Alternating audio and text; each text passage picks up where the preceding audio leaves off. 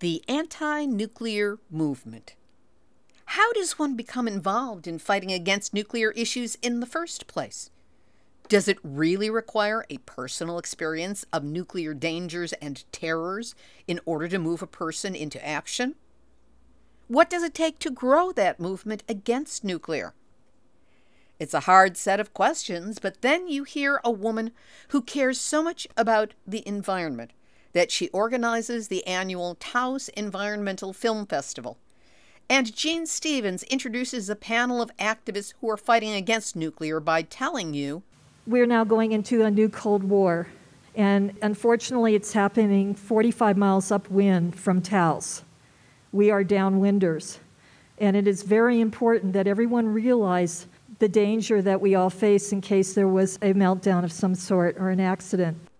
Well, if you need a personal involvement and experience with nuclear issues to kickstart your activism, and you suddenly discover that there you are in New Mexico, only 45 miles downwind of what could easily be the site of a life changing nuclear incident, or accident, or disaster, then you too just might find the focus, energy, and anger to fight back in an effort to get out of that awful seat that we all share. Nuclear hot seat. What are those people thinking? Nuclear hot seat. What have those boys been drinking? Nuclear hot seat. The corium is sinking. Our time to act is shrinking, but our activists are linking. Nuclear hot seat. It's the bomb. Welcome to Nuclear Hot Seat, the weekly international news magazine keeping you up to date on all things nuclear from a different perspective. My name is Libbe HaLevy. I am the producer and host, as well as a survivor of the nuclear accident at Three Mile Island from just one mile away. So I know what can happen when those nuclear so called experts get it wrong. This week, we celebrate the work of the Taos Environmental Film Festival, which put on the Taos August Peace Pilgrimage on August 8, 2021. That was to commemorate the 76th anniversary of the United States dropping the atomic bomb on Hiroshima and Nagasaki. Included in the event was a panel discussion where anti nuclear and peace activists shared their views on the problems and possible solutions for nuclear dangers at two New Mexico sites. The Los Alamos National Laboratory, which is being tasked by the government with producing 30 plutonium pits a year for megabombs we do not need, and the Waste Isolation Pilot Plant, which is already storing low and mid level radioactive nuclear fuel, but is being proposed for expansion beyond its intended storage capacity and its use by shutdown date of 2025. You'll hear from six activists with six strong perspectives and a lot to say, including practical suggestions that anyone, whether you're fighting nukes in New Mexico or your own backyard, can use to up the amps, attract members, and put pressure on politicians to get these potential disasters under control. We will also have nuclear news from around the world, numbnuts of the week for outstanding nuclear boneheadedness, and more honest nuclear information than could be heard over the noise of the airplanes leaving Kabul airport. All of it coming up in just a few moments. Today is Tuesday, August 17, 2021, and here is this week's nuclear news from a different perspective. Starting here in the U.S., where the Nuclear Regulatory Commission slapped the wrist of New Hampshire's Seabrook Station nuclear plant saying that the staff did not adequately account for future progress of, of alkali silica reaction, or ASR, in their prompt operability determination for several Seabrook structures. The 30 year old atomic reactor has concrete infected by ASR, an irreversible type of concrete degradation caused by water reacting with the concrete. It has been called concrete cancer. So it's not just people who can get cancer from nukes, nukes can give it to themselves. the NRC imposed four new license conditions that direct NextEra, the owner of Seabrook, to conduct much more frequent and stringent monitoring and engineering evaluations. This ruling was in response to a suit that was filed, a legal challenge brought by C10 Research and Education Foundation and its executive director, Natalie Hildt Treat who was interviewed on this issue for Nuclear Hot Seat number 483 of September 23, 2020. At issue was the fact that three structures at Seabrook had widening cracks that exceeded their design limits, and a fourth one had cracks that were approaching the limits. And now for some evil numbnuts that goes way beyond nuclear boneheadedness. Nuclear hot seat, nuclear hot seat, nuclear hot seat, numbnuts of the week. As that old song goes, War! Whew! Good God, Jill! What the heck it good for? Absolutely nothing. Unless you're a weapons maker. In which case, yowza! Break out the champagne. The Washington, D.C. based advocacy group Public Citizen sent out a tweet last week saying, Entrenching U.S. forces in Afghanistan was the military industrial complex's business plan for 20 plus years. The group added Hawks and defense contractors co opted the needs of the Afghan people in order to line their own pockets. Never has it been more important to end war profiteering. In today's tweet, Public Citizen highlighted returns on defense stocks over the past 20 years, as calculated in a jaw dropping analysis by The Intercept, and stated the military industrial complex got exactly what it wanted out of the war. Focusing on the five biggest defense contractors Boeing, Raytheon, Lockheed Martin, Northrop Grumman, and General Dynamics it was calculated that a $10,000 investment in stock, evenly split across those five companies on the day in 2001 that then President George W. Bush signed the authorization preceding the U.S. invasion, that $10,000 would be worth $97,295 this week. Put a different way, defense stocks outperformed the stock market overall by 58% during the Afghan war. This may be the very definition of blood money. The Intercept's Jon Schwarz, who examined the returns on these stocks and came up with these numbers, said that the number suggests that it is incorrect that the Taliban's immediate takeover of Afghanistan upon the U.S.'s departure means that the Afghanistan war was a failure. On the contrary, from the perspective of some of the most powerful people in the U.S., it may have been an extraordinary success. And that's why warmongers, weapons manufacturers, and those who support them with your investment dollars, you are this week's Nuclear Hot Seat Numbnuts of the Week. That was evil numbnuts. And if you want to know a good way to fight back against that, listen to our 90 second PSA from Susi Snyder of Don't Bank on the Bomb. It's going to be in the activist shout out section at the end of the program. Over to Japan, where we learn once again that smoking is bad for you, especially when you're a nuclear power plant. The company that operates the Hamaoka nuclear power plant in Shizuoka Prefecture, southwest of Tokyo, confirmed on Tuesday, August 17, the presence of smoke in a building that houses a turbine of one of the reactors. This was noted after fire alarms went off. This was in addition to a report that last Thursday, August 12, the plant reported a fire in which smoke emanated from an electrical wire on the premises. The company, Chubu Electric Power Company, has not reported any injuries or leakage of radioactive material at the plant and its surroundings at the moment which implies that more may be revealed. The Hamaoka nuclear power plant has been considered for years as one of the most dangerous atomic facilities in the world because of its location in an area where two major continental plates meet. It suspended its operations in May of 2011, two months after the nuclear triple meltdown in the Fukushima nuclear facility was triggered by a massive earthquake and tsunami. Many citizen organizations have called for the permanent shutdown of the Hamaoka plant. The decision regarding its final closure remains in the air, along with all that smoke. Japan's Nuclear Regulatory Authority said that it will stop its evaluation of the number 2 unit at the Tsuruga nuclear power plant in Fukui Prefecture after discovering that its operator, Japan Atomic Power Company, tampered with key geological data related to a fault underneath the facility. This puts in doubt the restart of the reactor after a 10 year shutdown.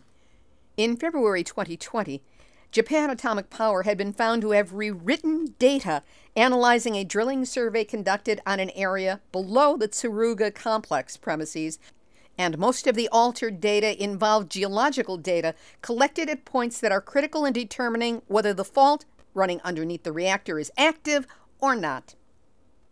We'll have this week's special feature in just a moment, but first, when I was just starting Nuclear Hot Seat, I attended a Hollywood industry event and ran into some women producers I hadn't seen for several years.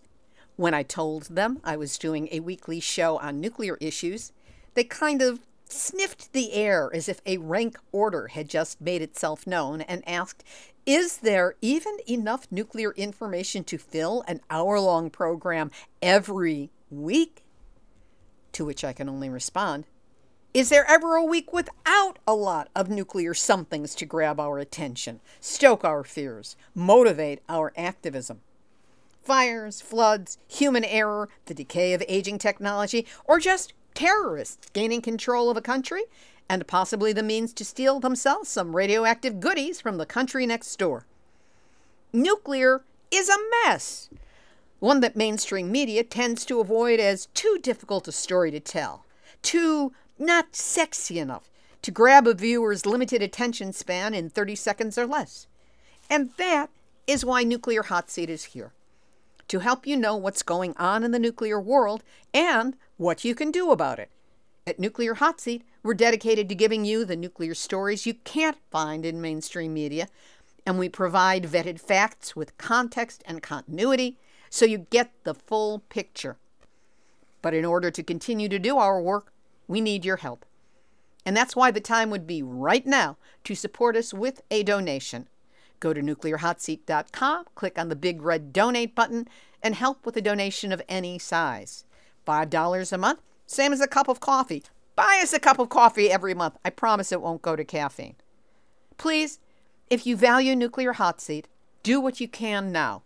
And know that however much you can help, you have my gratitude.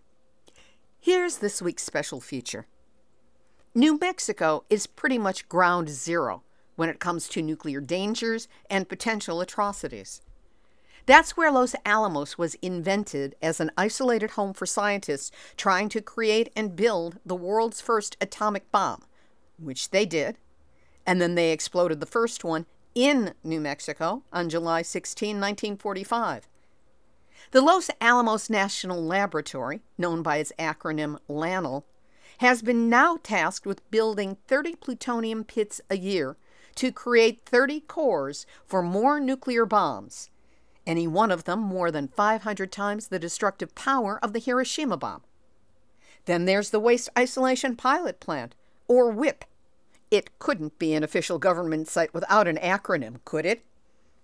WIPP is supposed to sequester low and mid level transuranic waste, meaning materials that have become radioactively contaminated through nuclear manufacturing and handling of the materials. But now, even as it's supposed to be shut down within four years, WIPP is being proposed for not only expansion, but an extension to operate for another 60 years, with waste being shipped to it by truck and train from all over the nation so that all the nation's radioactive nuclear waste converges in New Mexico. As you might imagine, there are citizens in New Mexico who are really upset about these developments and have been working for years to stop them. Six of them were brought together on August 8, 2021, to speak on a panel at the annual Taos Environmental Film Festival. The panel featured six knockout activists from a range of backgrounds, and was recorded by Robin Collier of KCEI Radio in Taos for broadcast. KCEI is one of the earliest and most robust supporters of Nuclear Hot Seat, carrying the show every week, and we are pleased to be able to reciprocate by making excerpts of their program available to you. The moderator for the panel is Bud Ryan.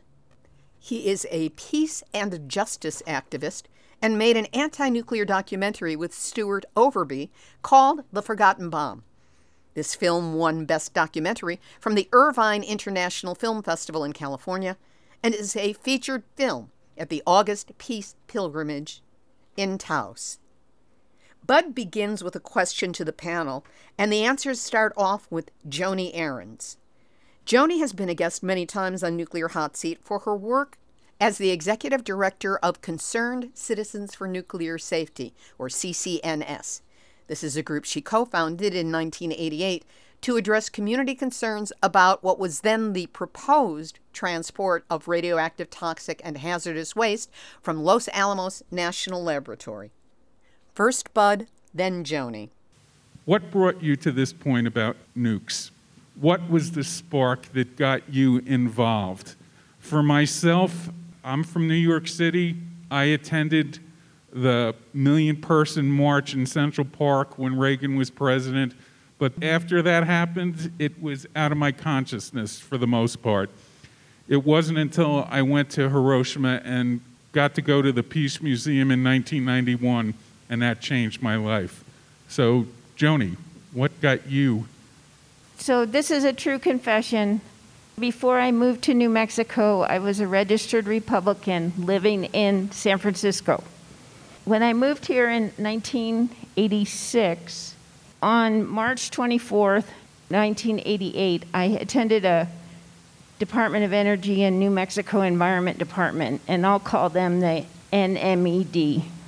They were going to talk about the proposed transportation of nuclear waste from LANL to the then unopened waste isolation pilot plant. The meeting was held at the old Sweeney Center, downtown Santa Fe, and the DOE officials said, Trust us, everything's going to be okay. But they couldn't even get the slide projector to work properly.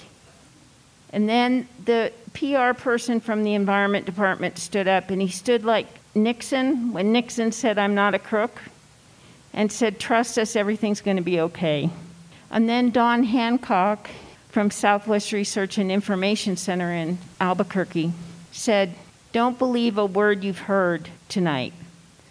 And he went through point by point about all the problems with not only the WIPP site itself, but also the transportation issues. So a few nights later, I got together with my friend Tom O'Dowd in Santa Fe. And because we were both St. John students, we asked the question what would Socrates do? And we agreed that he would create a dialogue. So Tom and I made signs that said WIPP route, and it had the nuclear symbol on it our plan was to put the signs on St. Francis Drive to create the dialogue. And we went to see Mr. Martinez, who sold chili and latillas on the corner of St. Francis and Camino Sierra Vista. And we went up to him and we said, Do you know about WIPP? And he said, Yes, it's bad for my children, my grandchildren, and my great grandchildren. And we said, We have a sign. Could we put it up on your property? And he said, I'll go get my hammer. And so after that experience, it was like, oh my goodness, there's so much community support for this, and that's how I got started. Next, we hear from Serit Kotowski. She is a Taos artist and many other things, as well as founder of the Embudo Valley Environmental Monitoring Group, based in Dixon, New Mexico. The group organized following the May 2000 Cerro Grande fire it collects air samples every two weeks and has done so for years to protect the community from LANL emissions. She is well informed about emergency response at LANL, as well as using her art to express concerns about nuclear weapons. Here she discusses how she got involved in nuclear issues. I don't really want to go way back. I mean, I grew up in a military family, and you know that pretty much sets the stage for a, a lot of rebellion you know, when you hit about 11 or 12. And so, rebellious teenager, father that was in Vietnam, dating Vietnam veterans, and understanding what was going on, you know, with the peace movement. Just being on the fringes mostly of any kind of activism. My big training started in 2000 after the Cerro Grande fire. I was living in a place in Rio en Medio, and out of my bedroom window, or actually, first we were sitting outside and saw the giant cauliflower of smoke coming off of Llano. And then at night, for many, many nights, I could see the transformer towers exploding and the trees exploding on the horizon, and it was really pretty horrifying knowing what was up there. And at the time, I was also working for a woman who had environmental illness and had a lot of anxiety besides having to deal with her health issues. And I was taking care of animals at the rodeo grounds, the horses and the dogs and the cats. And that's where I started. And then Joni came up to Dixon and did a presentation. And after the presentation about the Cerro Grande fire, I came up to her and I said, Well, what can I do? And it was really snowballing and very eye opening and training in so many things. That's how I got started. Serit Kotowski. Next came Ken Mayers. He founded Veterans for Peace Santa Fe in 2002. In 2012, he was named a Santa Fe Living Treasure. Since he resigned his commission as a U.S. Marine Corps captain in 1966, Ken has worked as a peace activist. He has promoted a variety of causes, including a freeze and cutback of worldwide nuclear weapons. As a global peace promoter, Ken has been active overseas. His professional life focuses on administration, consulting, communication systems, and helping large organizations function better. So when it comes to nukes, he's got a lot to say. I grew up during World War II. My dad was in the Marine Corps. Ironically, he was in the Marshall Islands when the bomb went off. And he was very thankful for it because at the time, of course, the word was that this was going to prevent the invasion of the homeland, Japan, and a million deaths. Ironically, the very first newspaper headline that says A bomb. And I said, well, now what's that about? Well, quickly found out about what that was about. And in, in spite of the fact that my dad will be coming home, I said, this is a pretty horrible thing. But I grew up drinking the Kool Aid that all Americans grow up with. My dad was called back into service for Korea. He was a gung ho Marine. I drank Marine Corps Kool Aid as well as the standard U.S. Kool Aid.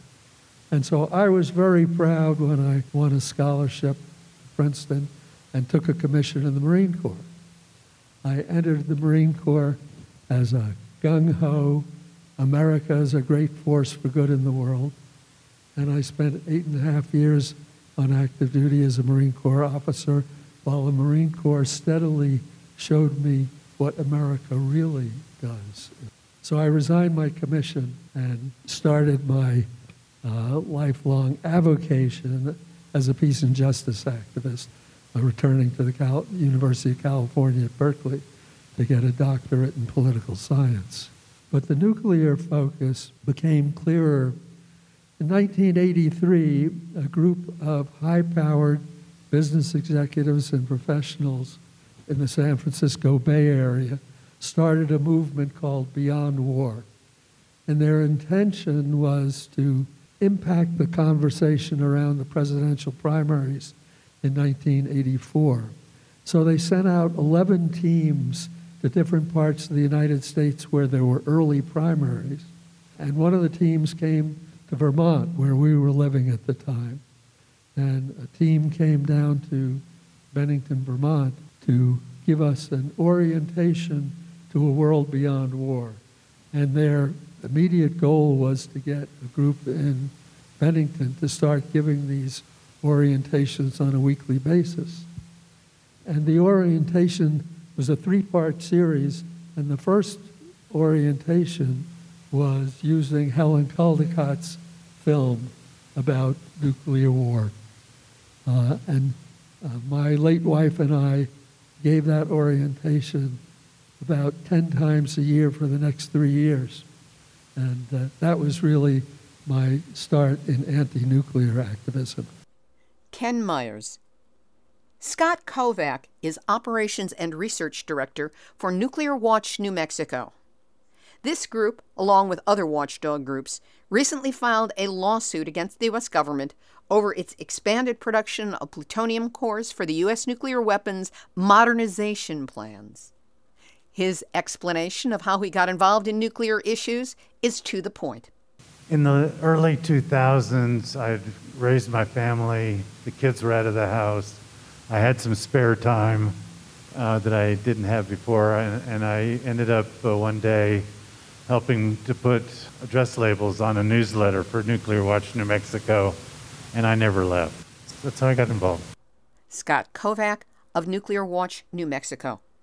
Also on the panel was Erich Kuerschner, a noted Taos peace activist who writes important editorials on behalf of peace and the abolition of nuclear weapons.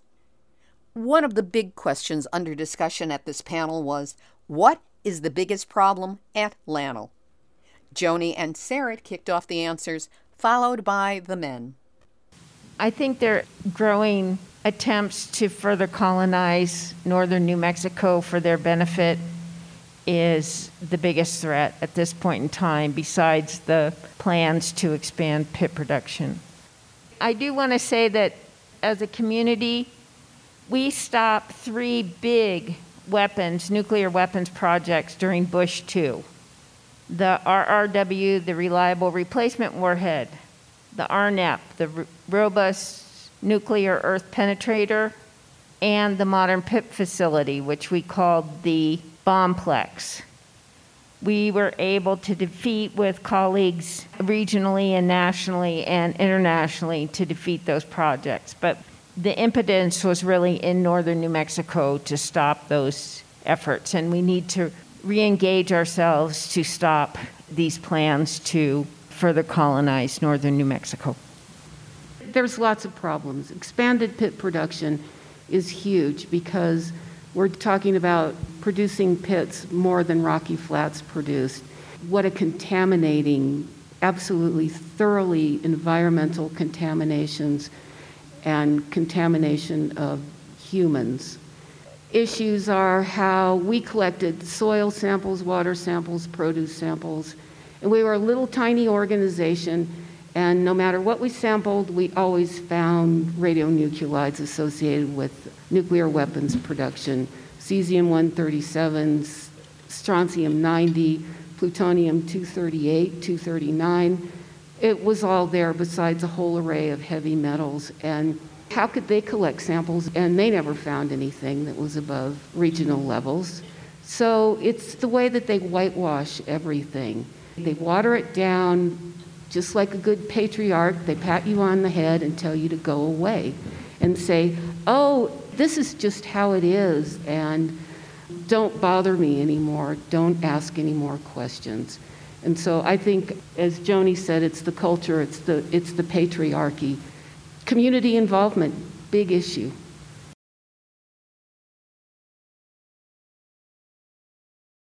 For me, it's the smiley face that LANL puts on everything, that there's nothing wrong really going on up there. We're smart enough and we've got your best interests at heart, so don't worry.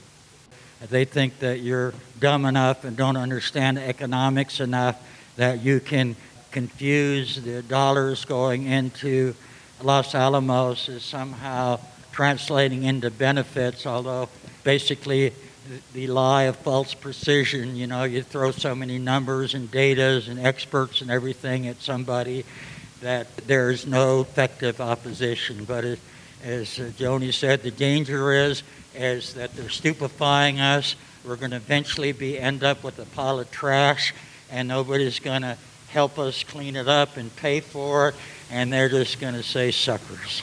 They can't get rid of the ring. I mean, nuclear weapons are the vehicle for world domination, as far as I'm concerned. The biggest challenge is overcoming the lies.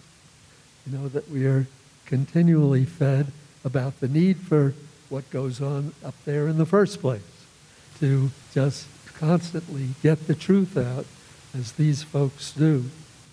I've been, lately, I've been looking at Los Alamos Laboratory as a dirty bomb that's exploding in slow motion.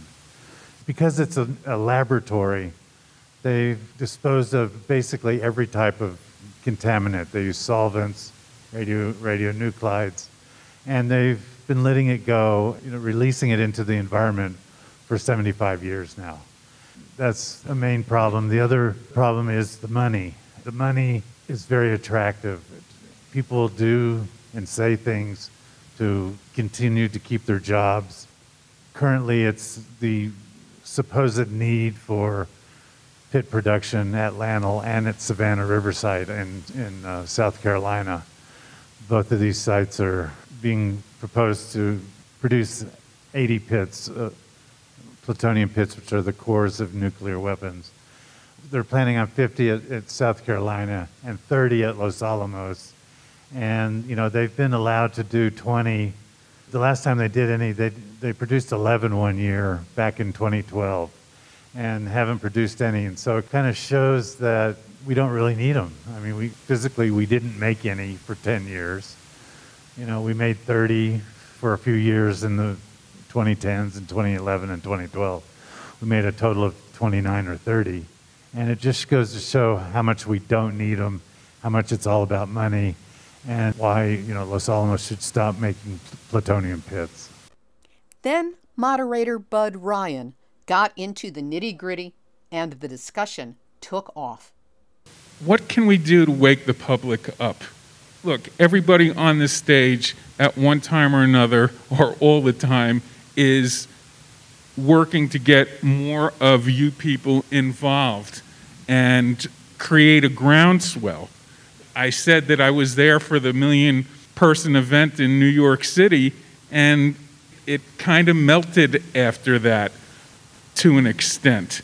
So, what can we do to re engage the public? Joni?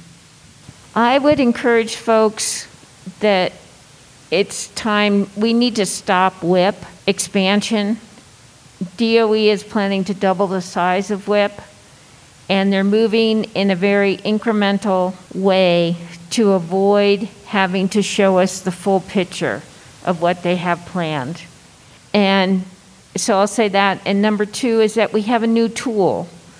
On January 22nd, the Treaty on the Prohibition of Nuclear Weapons went forward, and 50 countries ratified, signed and ratified the treaty. So it's in effect, and it needs to be something that we're talking about. It's how are we investing? You know, there's been a billion dollars extra that is in LANL's budget for nuclear weapons in the last two years. So there's $2 billion on the table right now, and we need to stop that money by saying if we have $2 billion, we need broadband in northern New Mexico, we need help with education, health care, all of these roads, the whole thing. And we don't want you to spend that money on pit production.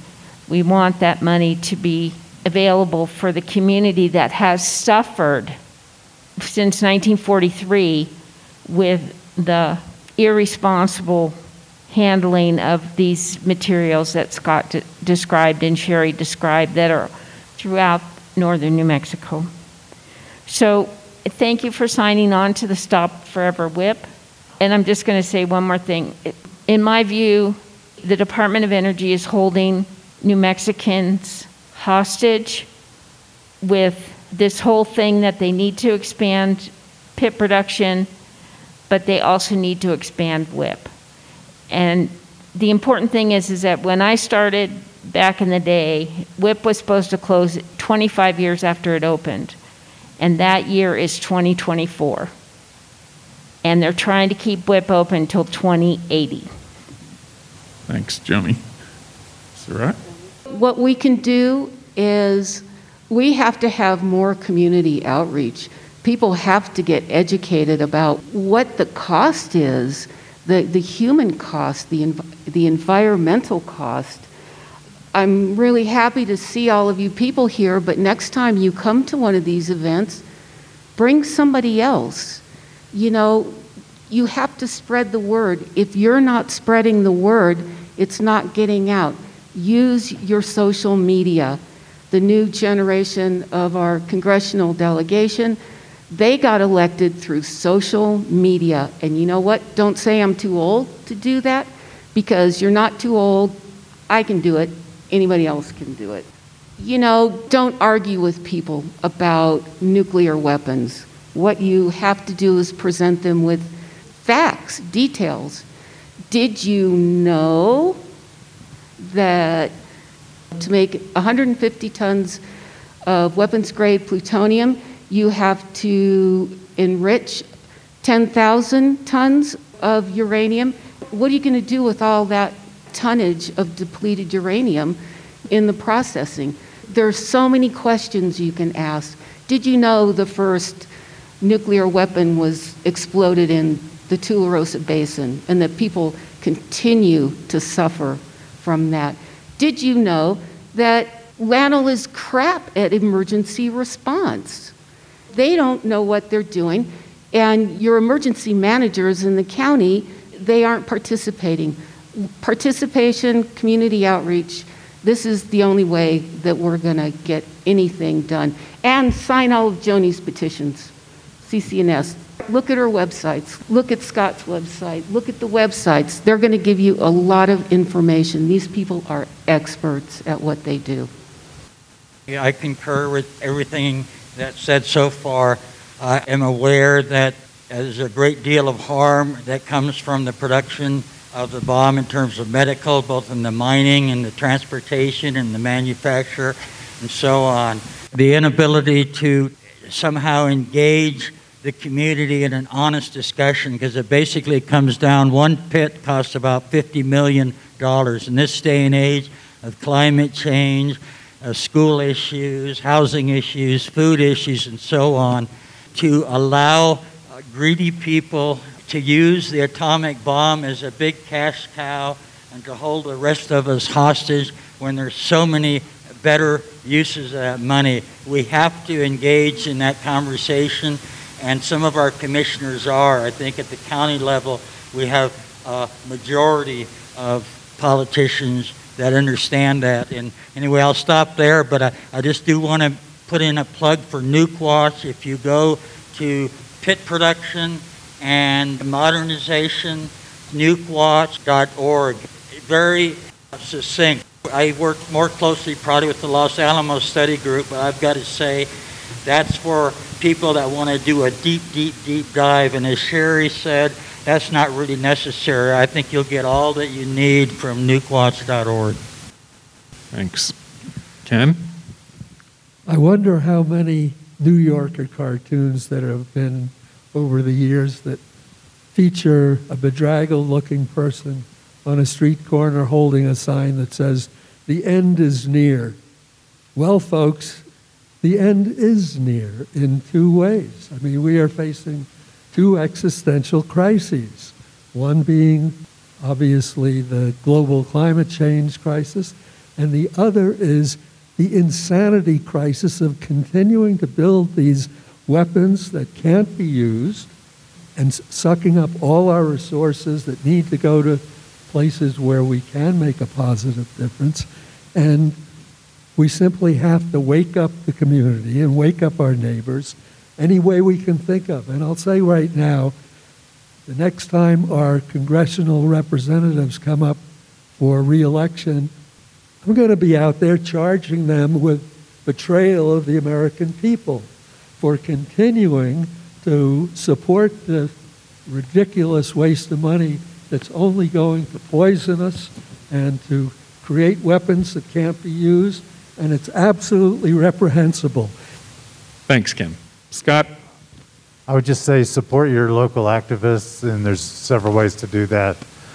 Sign petitions, send money, show up at meetings, bring your friends. You know, that's one level. Give Joni or give me a call and ask, you know, is there some report? Because we spend a lot of time reading environmental reports and we can use some help. You know, that is the hardest part of my job is to translate the technical jargon from the Department of Energy into something that, you know, what it means, what it means to the average person on the street. And that's what we try to do. Thanks, Scott. And the challenge is that there's a lie on every page. So there's anti-nuclear activists from around the country that once a year go to Washington, D.C. to lobby elected officials to stop this madness. I went one time with Stewart, the woman I made the film with. Joni was there. I think Scott was there that year. Jay was there. And I would never go back again. I was so frustrated. There was a point where Bingaman, I wanted to wring his neck. But my question to everybody up here on the panel is should we engage with our Congress people and our senators? And if you think we should, how should we engage with them? Because I've watched Joni and Scott, you know, talk to these people, and I see them nodding to them, and then they support the labs 100%. So, what do you think, Joni? How do we engage politicians, or should we? I think we have to get more of a grassroots effort going so that they can't dismiss us. I don't know, pitchforks might work. You have to engage them, and I don't know how you do that. I mean, these elected officials, for the most part, are politicians, and they're slippery and slimy, and it's really hard to have respect for them. But other than just masses of people outpouring, I don't know how many postcards I've counted, how many postcards I've signed. And you know what? Postcards are effective. When you hand somebody a stack of postcards that's two feet tall, they can't ignore that. There's a lot of ways you can engage them besides issues. Issues are always good. And what do you call that? Bird dogging? You got to bird dog these people. You go to the meetings where they're there and you you lay out some information and then you force them to answer the question in a way where they sound really bad if they agree with it. You got to shame them into it, really. It's about all I can think of to do with a lot of them. Thanks. Too often, money is obviously the big thing with politicians, and LANL is giving them money or telling them there's jobs, blah, blah, blah, and they see if they're going to cut any program, it's going to lose them jobs and they won't get reelected. So we have to be there on the other side, showing them there are other voters who are concerned about this other stuff. Erich, what do you think? I kind of want to second what Joni said. To me, it's all grassroots. I mean, politicians follow, they don't lead, you know, and until we have a large enough group to kind of put any real pressure on a politician, they're not going to listen to us. And because of the money that LANL has and the way that the whole Constitution is organized or whatever, I've even stopped voting at federal elections. I no longer vote for the president or senator or representative because I think that it's so controlled by money, it's just a waste of time. I don't feel that way for the Roundhouse and for the local people. I mean, like right now, we have a majority, I think, on the Taos County Commission that understands that. I think Santa Fe City is getting close to the county, is getting somewhat close. The town is still up in the air, but until we have the support of our local politicians, I don't think anything above and at our roundhouse in Santa Fe, I don't think anyone in Washington, I mean, we just can't compete. I mean, to me, I don't see how that's productive. I agree that bird dogging is as a way of educating not the congressman, not the senator, but the other people in the room who may be susceptible to education. And similarly, public demonstration outside of our elected official offices. Get as many people as you can to go, and again, it's a educate the public, uh, not the, the congressman. If we get enough people in the public educated, that'll take care of the congressman. Thanks, Ken. Scott? We need to educate the politicians also, and that's kind of our Nuke Watch's job and, and some of the, some of the activists' job is to educate the politicians. We need to make our issues political election campaign issues. So when you ask them about taxes or infrastructure, we need to ask them, you know, what is their stance on nuclear weapons production at Los Alamos? We need to we need to get that out of our politicians and vote for them accordingly and let them know that we are doing that. Thanks. Thanks, Scott. So there have been a lot of positive outcomes that have happened recently in terms of nukes. I would say that the UN declaring them illegal is a huge thing. You know, when Shultz and Kissinger and that group came out against nukes and said we can't use these weapons, especially with Kissinger, that blew me away. So, are you positive? Are you optimistic or pessimistic about where we're headed with nukes? I'm really excited. There's a lot of young people that are involved in this effort around the world.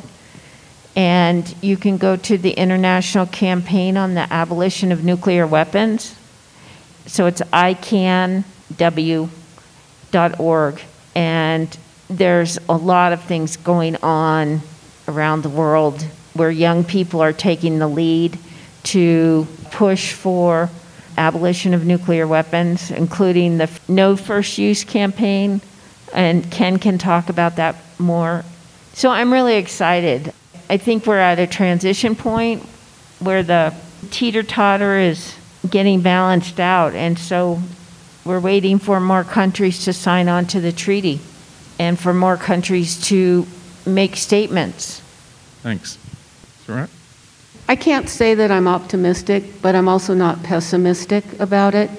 I see that there's some hope, and yes, the next generation, the younger generation, is getting involved, which is really positive.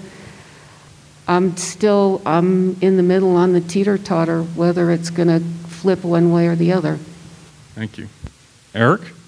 Yeah, I'm actually kind of optimistic. I think it was a Unitarian minister said the uh, arc turns toward justice or something like that in the long run. And with what's happening at the UN, and I think people are waking up, and I think with climate change and COVID and homelessness and all the problems that we face, pretty soon people are going to understand the big economic engine is supposed to be in Los Alamos. We've got 70 years of data and New Mexico is always at the bottom. At what point?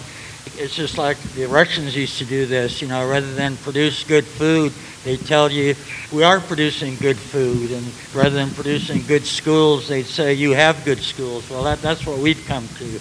We're down at the bottom in so many things, and I think just eventually people are going to wake up. I mean, Los Alamos is going to implode on its own.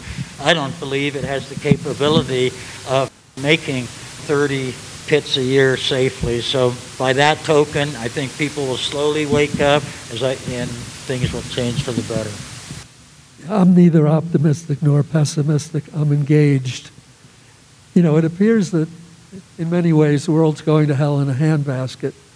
It's a little less depressing if you're engaged in trying to do something about it. So I encourage everybody to, to, to get engaged and Veterans for Peace, we have a nuclear abolition working group that has a seven point statement of purpose that begins with no first use, putting pressure on President, State Department to declare a policy of no first use and making that policy real by deactivating our missile, our ICBMs that can only be used in a first use and it moves on from there, taking all the weapons off of air trigger alert, storing the warheads separately from the missiles to gain time because they're going in exactly the wrong direction to, to get hypersonic missiles and so forth. So, nuclear abolition, I think there's getting more interest in it. The question is do we have enough time? We'll only have enough time if enough people get engaged. Thanks. I still think there is time to change things, and I believe that we have not passed the point where you know it's futile. I think that you know there is time, there is hope to keep at it, but it's going to take a lot of work, and it's probably going to take as much work as we've done, and it's going to seem like you know we're doing the same thing 10 years later that we did 10 years ago and 20 years ago but it, you know it all works together and i think that you know it's going to take the community and, and it's going to take us all to flex our political muscle Joni, do you have something you want to add? So we need to be asking our politicians what's the transition plan? What's the plan for transition of LANL from nuclear weapons to something else? What's the plan? Everybody say it in unison. What's, What's the the plan? Well, thank you everybody for being here, and thank the panelists for all the work you do to rid the world of these awful weapons. Thank you. To which I add my thanks on behalf of myself and the listeners of Nuclear Hot Seat to the activists Joni Arends, Scott Kovac, Erich Kuerschner, Ken Mayers, Serit Kotowski, and moderator Bud Ryan for participating in the August 8th panel discussion of the annual Taos Environmental Film Festival. Additional and essential thanks to Gene Stevens and the Taos Environmental Film Festival for putting on this event, and to Robin Collier of KCEI Radio in Taos for producing this audio for her station and by allowing Nuclear Hot Seat to benefit from her hard work. We will have links to the activists' websites and a few others where you can listen to the entire recording of the panel up on our website, nuclearhotseat.com, under this episode, number 530. And no matter where you are, but especially if you're in New Mexico after listening to this, get involved. We need a groundswell of concerned citizens putting pressure on our legislators to turn this insane nuclear expansion around. And the time to start doing it is right now. Activist, activist, shout out, shout out, shout out. And while you're at it, here is another easy, elegant action you can take to disempower the nuclear weapons industry by hitting them where it hurts most in the money. Don't Bank on the Bomb is a system for divesting funds from those companies that are actively involved in the design and manufacture of nuclear weapons. This brief explanation of how the campaign works is ably voiced by Susi Snyder. She coordinates the research, publication, and campaigning activities for the group and is on the steering committee of ICAN. This brief explanation was recorded at Dr. Helen Caldicott's Symposium on Possible Nuclear Extinction on February 28, 2015. It's amazing. It's called Don't Bank on the Bomb. And that's the website too, don'tbankonthebomb.com. Step one, find out if your bank invests in nuclear weapon producers. Step two, contact your bank. Tell them you don't want them to. Step three, tell the world what the bank says. And if they don't get rid of investments, go public because no bank wants to look like a bad guy. It takes one or two people only to make a huge difference. And that can cut off the money stream to the companies that make nuclear weapons. You and I, we have more power than we think, and that power is sitting in our wallet. And how can people find out whether the companies that we're told the bank is supporting have any connection with the nuclear weapons industry? Well, we do a, a, significant investigation every year. Now, it's not completely exhaustive, but we profile 28 companies that have association with nuclear weapons modernization and maintenance. And it's on our website, don'tbankonthebomb.com. Uh, and we really want people to use our information and contact us all the time. You can do that in, you know, through the website really easily. Contact me on Twitter, whatever works. And I'm happy to find out more. And if you find out, learn about more companies involved in nuclear weapons, tell us. We'll do the research and we'll make it public for everybody to use. love it. I loved it when I first heard about it, and I love it still. Susi Snyder of Don't Bank on the Bomb. The website is don'tbankonthebomb.com. And if you need a link, you'll find it on our website, nuclearhotseat.com, under this episode, number 530. This has been Nuclear Hot Seat for Tuesday, August 17, 2021. Our thanks again to Robin Collier of KCEI 90.1 FM in Red River, New Mexico, a member of the Nuclear Hot Seat broadcast network that gets our show from the Pacifica Audioport network. Robin recorded the panel discussion we featured today for KCEI and then offered the program to us for use by Nuclear Hot Seat, for which we are grateful. We're also grateful to Gene Stevens and the Taos Environmental Film Festival for putting on this event to begin with. Other material for this week's show has been researched and compiled from nuclear news.net, deunrenard.wordpress.com, beyondnuclear.com, the International Campaign to Abolish Nuclear Weapons, Don't Bank on the Bomb, the Times of India, Op Ed News, the BarentsObserver.com, bristolpost.co.uk, Nuclear Information and Resource Service, or NIRS.org, KyodoNews.net, TownCommonMedia.com, StrangeSounds.org, JaprenSaltina.com, CommonDreams.org, Cyprus-Mail.com, and the captured and compromised by the industry they're supposed to be regulating Nuclear Regulatory Commission. You should all know by now that you don't want to miss a single episode of Nuclear Hot Seat because who knows, it might be around some site that's right around your corner. So, what you can do is go to our website, nuclearhotseat.com.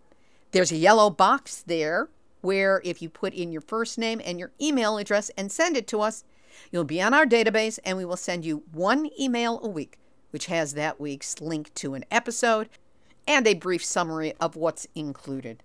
We don't sell our list or give it away or beat you over the head with it.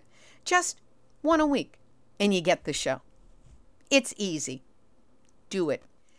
Now, if you have a story lead, a hot tip, or a suggestion of someone to interview, send that information in an email to info at nuclearhotseat.com. Please don't use Facebook Messenger, things just get lost there. And if you appreciate weekly verifiable news updates about nuclear issues around the world, take a moment, go to nuclearhotseat.com, and look for that big red button. Click on it, follow the prompts, and know that anything you do will help, and we will really appreciate your support. This episode of Nuclear Hot Seat is copyright 2021, Libbe HaLevy and Heartistry Communications.